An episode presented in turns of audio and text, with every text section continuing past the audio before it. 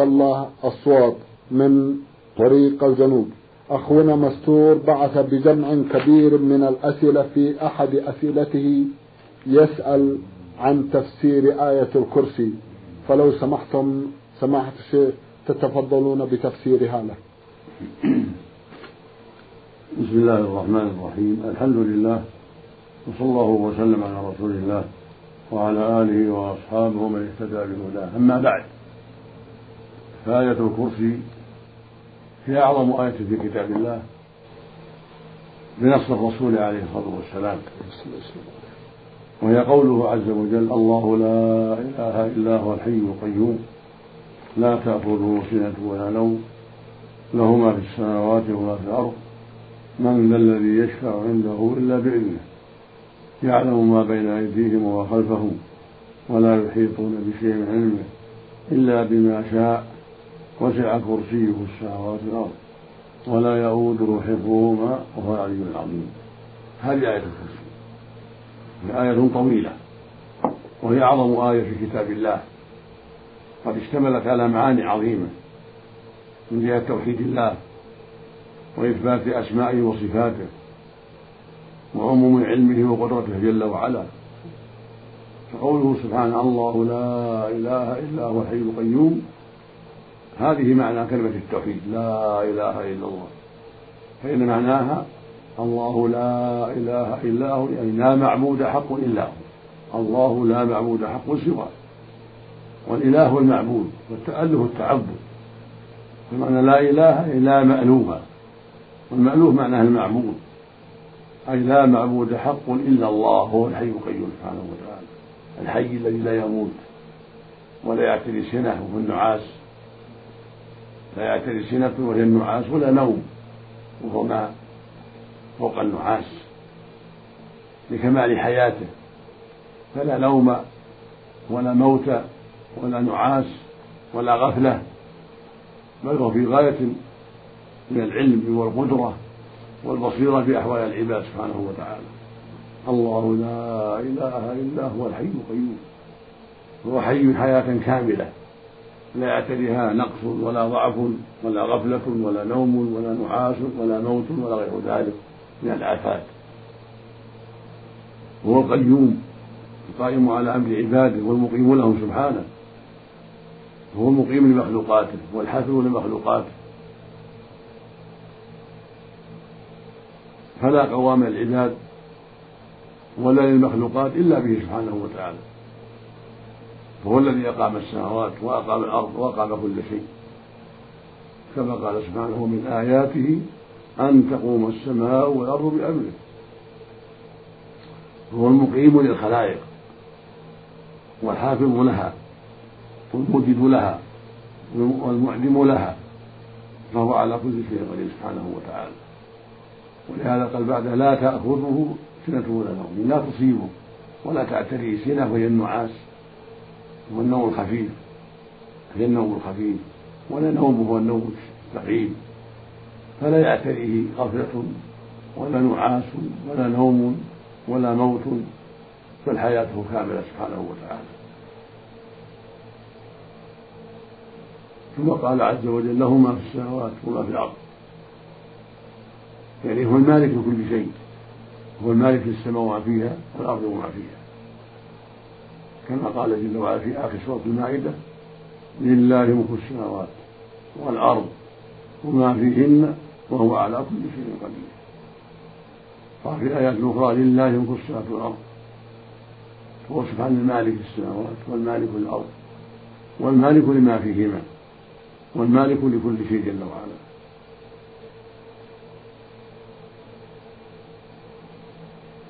ثم قال سبحانه من ذا الذي يشفع عنده إلا بإذنه، لا أحد يستطيع يشفع إلا بإذنه سبحانه، يعني يوم القيامة لا يتقدم أحد يشفع، حتى النبي محمد صلى الله عليه وسلم إلا بإذنه حتى يأذن له، وما ذاك لعظم مقامه وجبروته وكونه سبحانه المستحق لأن يعظم ويجل وأن لا يتقدم بين يديه إلا بإذنه سبحانه وتعالى. فإذا اشتد الكرب يوم القيامة بالناس فزع المؤمنون إلى أبيهم آدم ليشفع له إلى الله حتى يقضي بينهم فيعتذر آدم ثم يحيلهم على نوح فيأتون نوحا فيعتذر عليه الصلاة والسلام ويقول اذهبوا إلى إبراهيم فيأتون إبراهيم فيعتذر ويقول اذهبوا إلى موسى فيأتون موسى فيعتذر وكل واحد يقول نفسي نفسي فيقول له موسى اذهبوا إلى عيسى فيأتون عيسى فيقول نفسي نفسي اذهبوا إلى محمد عليه الصلاة والسلام فيأتون محمد عليه الصلاة والسلام فيقول أنا لها عليه الصلاة والسلام ثم يتقدم فيسفي بين يدي ربه ويحمده بمحامد عظيمة ويثني عليه سبحانه بمحامد يفتحها عليه ثم يقال يا محمد ارفع رأسك وقل اسمع واسمع توطأ واسمع كثيرا فإن ذلك يشفع عليه الصلاة والسلام في الناس أن يقضي الله بينهم فيقضي الله بين عباده بشفاعته ثم بعد القضاء يصير أهل الجنة إلى الجنة وأهل النار إلى النار فريق بالجنة وفريق بالسعير ويوقف أهل الجنة لا يدخلونها حتى يشفع فيهم عليه الصلاة والسلام فيشفع في الجنة حتى يفتح لهم أبوابها بشفاعته عليه الصلاة والسلام. أما في الدنيا كل إنسان يدعو ربه مأمور بالدعاء كما قال تعالى ادعوا ليستجب كل يدعو ربه ليس ربه أن يغفر له ويدخله الجنة وينجيه من النار ويطلب من إخوانه يدعو له أن الله يغفر له لا بأس بهذا لكن يوم القيامة لا أحد يتقدم إلا بإذنه سبحانه وتعالى الأنبياء وغيرهم لا أحد يشفع إلا بإذنه سبحانه وتعالى من ذا الذي يشفع إلا بإذنه قال تعالى وكم من ملك في السماوات لا تغني شفاعتهم شيئا إلا من بعد أن يأذن الله لمن يشاء ويرضى سبحانه وتعالى قال تعالى ولا يشفعون إلا لمن ارتضى فالشفاعة لا تكون إلا لمن رضي الله قوله وعمله وهم أهل التوحيد والإيمان هم الذين يشفع فيهم الأنبياء أما أهل الشرك فلا شفاعة لهم كما قال تعالى فما تنفعهم شفاعة الشافعين قال تعالى ما للظالمين من حميم ولا شفيع يطاع الظالمين يعني المشركين معنى الظالمين يعني المشركين وهم إذا أطلقوا الشرك إن الشرك لهم عظيم بمعنى قول سبحانه ما للظالمين يعني ما للمشركين من حميم ولا شفيع يطاع فالمشرك لا تنفعه الشفاعة ولا يشفع فيه الرسول ولا المؤمنون بل لا شفعه إلا النار يوم القيامة نعوذ بالله من ذلك وإنما الشفاعة لأهل التوحيد والإيمان ولعصاة الموحدين أما الشفاعة في الموقف فهي عامة لأهل الموقف من الكفار وغيرهم في أن يقضى بينهم هذه شفاعة عامة في القضاء بين الناس يشفع فيهم النبي صلى الله عليه وسلم للقضاء بينهم فيقضي الله بينهم سبحانه بحكم العدل جل وعلا كما تقدم ثم قال سبحانه يعلم ما بين ايديهم وخلفهم يعني هو العالم باحوال العباد لا يخفى لخافه جل وعلا يعلم ما بين ايديهم وما خلفهم ما مضى وما ياتي ويعلم احوال عباد الماضين والاخرين ويعلم كل شيء سبحانه وتعالى إن الله بكل شيء عليم قال تعالى ولا يحيطون بشيء من علمه إلا ما شاء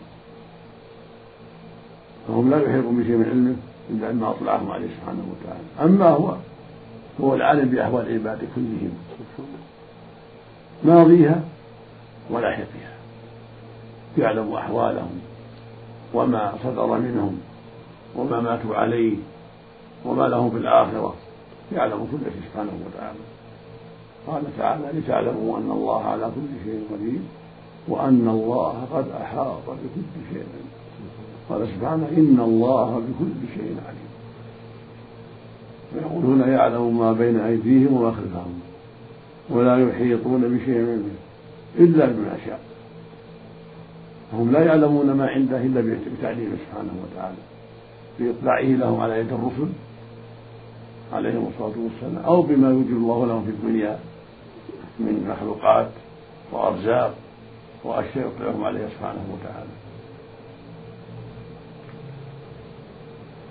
ثم قال وسع كرسيه السماوات والأرض. الكرسي مخلوق عظيم فوق السماء السابعة غير العرش. قال ابن عباس هو موضع قدميه قدم الرب عز وجل.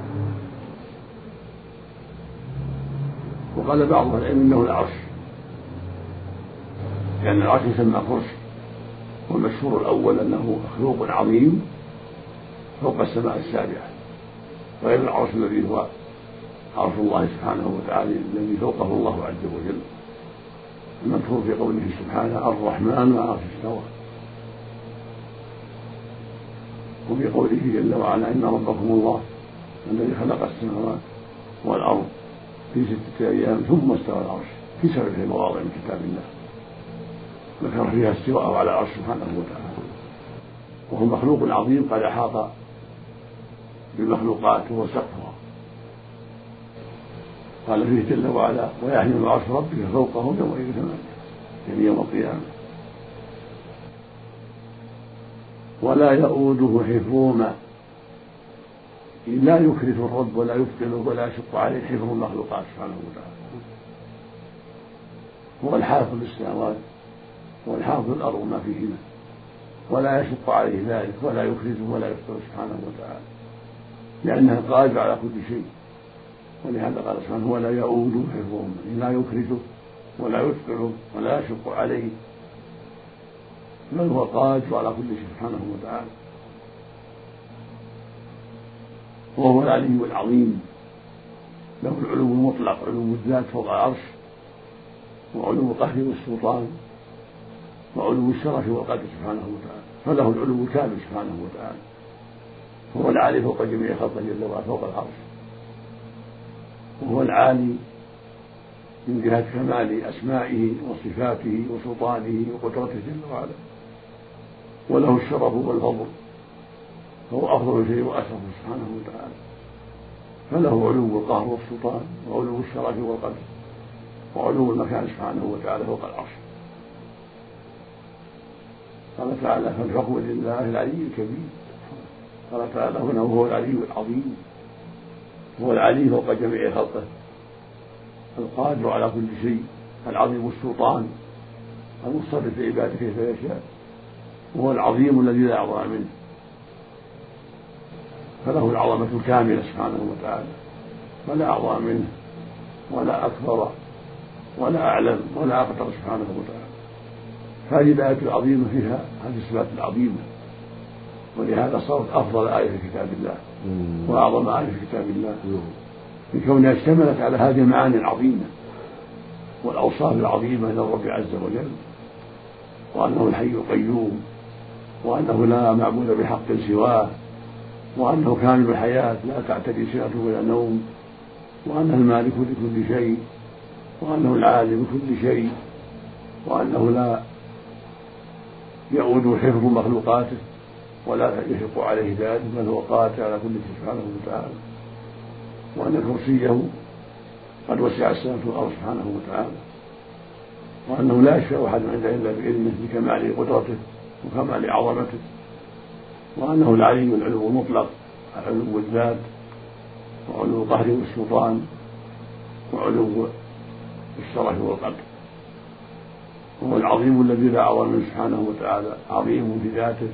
عظيم في أسمائه وصفاته وأفعاله قاله فوق عباده كما قال جل وعلا هو قاله فوق عباده. وهو قال جل وعلا إن الله على كل شيء قدير. قال سبحانه وكان الله على كل شيء مقتدرا. وبهذا يعلم كل مؤمن وكل مؤمنة عظم شأن هذه الآية وأنها آية عظيمة مشتملة على الصفات العظيمة، ولهذا صارت بحق أعظم آية في كتاب الله عز وجل بنص المصطفى محمد عليه الصلاة والسلام والله ولي التوفيق. الله ولي التوفيق جزاكم الله خيرا. يسأل أخونا أيضا ويقول أمرنا بالاستعادة من فتنة المحيا وفتنة الممات والمسيح الدجال، حبذا لو شرحتم لنا هذا جزاكم الله خيرا. هذا مشروع للمؤمن والمؤمنة في كل صلاة. السنة لكل مؤمن ولكل مؤمنة يختم صلاته بالاستعاذة بالله من عذاب جهنم، من عذاب القبر، من فتنة المحيا والممات، ومن فتنة المسيح الدجال. ثبت عنه في أصحيح أحاديث كثيرة أنه كان بعدما يتشهد في آخر الصلاة قبل أن يسلم يستعيذ بالله من عذاب جهنم، ومن عذاب القبر، ومن فتنة المحيا والممات، ومن فتنة المسيح الدجال. وكان يأمر بهذا ويقول: لا تشهد أحد فيستعيذ بالله من أربعة، يقول: اللهم إني من عذاب جهنم، ومن عذاب القبر، ومن فتنة المحيا والممات، ومن فتنة المسيح الدجال. فالمشروع للمؤمن وللمؤمنة تعود من هذه الأربعة. وذهب جمهور أهل العلم إلى أنها لسنة مؤكدة. وروي عن طاووس التابعي الجليل ما يدل على أن ذلك واجب، وروي عنه أنه أمر ولده لما لم يقولها في الصلاة أن يعيد الصلاة. هذا يدل على تأكل هذه الدعوات، وأنه ينبغي المؤمن أن لا يدعها في أي صلاة، النافلة والفريضة، قبل أن يسلم يقول: أعوذ بالله من عذاب جهنم، ومن عذاب القبر، ومن فتنة المحيا والممات، ومن فتنة المسيح الدجال. وإن شاء قال: ربنا آتنا في الدنيا حسنة، وفي الآخرة حسنة، وقنا عذاب النار، وعذاب القبر، وفتنة المحيا والممات، وفتنة المسيح الدجال. هي دعوات عظيمة. قال أنس رضي الله عنه: كان أكثر دعاء النبي صلى الله عليه وسلم: ربنا آتنا في الدنيا حسنة، وفي الآخرة حسنة، وقنا عذاب النار. فإذا دعا بذلك في آخر الصلاة كان حسنا. وهكذا في السجود إذا دعا بذلك لا بأس، فالسجود محل من الدعاء. يقول النبي صلى الله عليه وسلم: أطول ما يكون عبد ربه هو ساجد فأكثر الدعاء. ويقول عليه الصلاة والسلام: أما الركوع فعظموا به الرب، وأما السجود فاجتهدوا في الدعاء، فقبلوا أن يستجاب لكم. المعنى حري أن يستجاب لكم. نعم، جزاكم الله خيرا. كأنه يطلب التمثيل لفتنة الممات وفتنة المسيح الدجال شيخ عبد العزيز، وفتنة المحيا أيضا. الإنسان معرض للفتن في حياته وعند الموت، قد يعرض في حياته للمعاصي، قد يعرض للبدع، قد يعرض الكفر بالله عز وجل ويفتن، إما بسبب المال، أو بسبب الشهوات والمعاصي، أو بسبب جلساء السوء، فيقع فيما يغضب الله عليه من كفر أو بدعة أو معصية في حال حياته أو عند الموت، نسأل الله العافية. وقد يفتن بالمسيح الدجال إذا تأخر زمانه، فإن المسيح يخرج في آخر الزمان، يدعي أنه نبي ثم يدعي أنه رب العالمين، ويتبعه جم غفير من الناس نعوذ بالله، ويهلكون بأسبابه. فالإنسان يسأل ربه أن يعيده من هذه الأمور، لأنه لا يدري هل يسلم أو ما يسلم، فيسأل ربه العافية من عذاب جهنم، ومن عذاب القبر، ومن فتنة المحيا والممات، ومن فتنة المسيح الدجال. ويحاجه إلى هذا الدعاء حتى لا يفتن في حياته ولا عند موته، وحتى لا يدرك المسيح الدجال، نسأل الله السلامة. نعم، جزاكم الله خيرا. يسأل هذا السؤال ويقول: ما هي مقتضيات لا إله إلا الله؟ هذه الكلمة أعظم كلمة، وهي كلمة التوحيد، ولا يدخل العبد في الإسلام إلا بتحقيقها والإيمان بها، وأنه لا معبود حق إلا الله. وهي أول كلمة دعا إليها الرسل، أول كلمة تدعو إليها الرسل هذه الكلمة: لا إله إلا الله. قال تعالى: وما أرسلنا من قبلك من رسول إلا نوحي إليه أنه لا إله إلا أنا فاعبدون. قال سبحانه: ولقد بعثنا في كل أمة رسولا أن يعبدوا الله واجتنبوا الطاغوت. ونبينا محمد صلى الله عليه وسلم لما بعثه الله أول كلمة دعا إليها: لا إله إلا الله، مع الإيمان به أنه رسول الله، وتقتضي إخلاص العبادة لله وحده، والإيمان بأنه معبود بالحق، وأنه رب العالمين، وأنه الخلاق العليم، وأنه يستحق لا يعبد ويطاع أمره. وتقتضي أن يؤمن العبد بأن الله هو خالق العبد وأنه أعد له جنة ونارا وأنه لا بد من لقائه ربه، فإما الجنة وإما النار. هذه الكلمة هي أصل الدين وأساس الملة وهي العروة الوثقى، فلا بد من الإيمان بها واعتقاد معناها وأنه لا معبود حق إلا الله، وهذا الاعتقاد يقتضي طاعة الأوامر وترك النواهي، طاعة لله الحق الذي آمنت بأنه معبود بالحق هي تقتضي أن تؤدي حقه بأن تعبده بصلاتك وصومك وزكاتك وحجك وصيامك وغير ذلك، يعني التأله التعبد، فأنا لا إله إلا الله، لا مألوه حق إلا الله، لا معبود حق إلا الله، فالواجب عليك أن تأله وتعبده بصلاتك وصومك وزكاتك وحجك وجهادك وسائر عباداتك، تخص بها الله الرب سبحانه وتعالى وتعبده وحده ترجو ثوابه وتخشى عقابه سبحانه وتعالى. وهكذا من مقتضياتها أن تؤمن بما حرم الله عليه من الشرك والمعاصي وأن تبتعد عن ذلك وتحذر ذلك. نعم، جزاكم الله خيرا.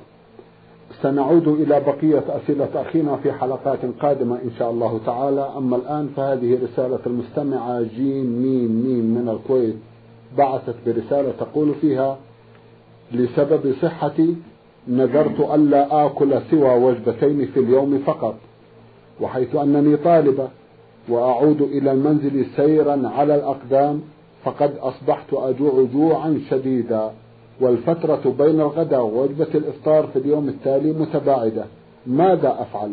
هل أستمر أم أن علي كفارة فيما إذا أردت أن آكل وجبة ثالثة؟ أفيدوني جزاكم الله خيرا. هذا يسمى نذرا مباحا أو نذرا مستحب على الأكثر لقصد الاقتصاد أو لقصد النشاط في العبادة أو لقصد النشاط في طلب العلم، فلا بأس إذا أكلت أجل من ذلك وعليك كفارة اليمين. هذا النذر ليس بواجب، ليس طاعة لله يجب وفاؤه، بل هذا قصاراه يكون مباحا، فعليك كفارة اليمين والحمد لله. إطعام 10 مساكين أو كسوتهم وتأكلين 3 وجبات أو أكثر لا بأس بذلك. جزاكم الله خيرا. المستمع ميم صاد ميم من الرياض بعث برسالة ضمنها عددا من الأسئلة. في سؤاله الأول يقول: رجل سافر ولم يكن يعلم كم سيبقى في البلدة التي سافر إليها، فجمع وقصر صلواته حتى ارتحل إلى منطقة أخرى ليست أيضا محل إقامته، والسؤال: هل الجمع والقصر مقترنان على الدوام؟ وهل يستمر الرجل في الجمع والقصر معا أم يكتفي بالقصر دون الجمع؟ أفيدونا رعاكم الله، وأرجو أن يكون ذلك مفصلا. القصر سنة من سنن السفر، سنة مؤكدة، وهو أن يصلي 2 ركعتين، الظهر 2 ركعتين والعصر 2 ركعتين والعشاء 2 ركعتين، هذا يسمى القصر. كان النبي صلى الله عليه وسلم في أسفاره يقصر يصلي 2 ركعتين عليه الصلاة والسلام حتى يرجع. فالذي قصد قرية ولا يعلم ماذا يقيم فيها، هل يقيم يومان يقيم يومين أو 3 أو أكثر، هذا السنة لا يقصر 2، لأنه يعني رباعية الظهر والعصر والعشاء، إلا إذا كان وحده فإذا يصلي جماعة ويصلي مع الناس 4 ولا يصلي وحده، يعني الجماعة واجبة. أما إذا كان معه أصحاب فإنه يصلوا 2، وإن صلوا مع الجماعة صلوا 4 ما داموا لا يعلمون مدة إقامته. أما الجامع فهو رخصة ليس مثل القصر، إن احتاج إليه فعله وإلا تركه، فإذا كان على ظهر سيد مسافر جمع اللهم مع العصر والمغرب مع العشاء. أما إذا كان مستريح نازل فالأفضل أن يصلي الظهر وحدها والعصر وحدها والمغرب وحدها والعشاء وحدها في وقتها، ولهذا كان النبي صلى الله عليه وسلم إذا نزل يصلي كل صلاة في وقتها، كما فعل في منى في حجة الوداع كان يصلي كل صلاة في وقتها، وهكذا في غالب أسفاره إذا أقام يصلي كل صلاة في وقتها. أما إذا دعت الحاجة إلى الجمع لكونه على ظهر سيل أو لأجل مشقة في عدم الجمع فإنه يصلي الظهر والعصر جميعا والمغرب والعشاء جميعا إذا دعت الحاجة إلى هذا لبرد أو قلة ماء أو ما أشبه ذلك من الأسباب. نعم جزاكم الله خيرا. سمعت شيخ قلتم إذا كان وحده ماذا يفعل؟ يصلي مع الناس مع الجماعات عن البلد، يعني لا يجوز له أن يقصر وحده لأنه واجب عليه أن يؤدي الصلاة في الجماعة. أيوة. إذا كان ما معه أحد يصلي مع الناس في وقت المرة، لأن المسافر يصلى مع المقيم صلى أربعة، أما لو صلى وحده فاتت الصلاة مع المقيمين. نعم. صلى وحده. نعم. هذا يصلي فيه. بارك الله فيكم وجزاكم خيرا. له سؤال آخر يقول: هل وقوع النجاسة على جسم الإنسان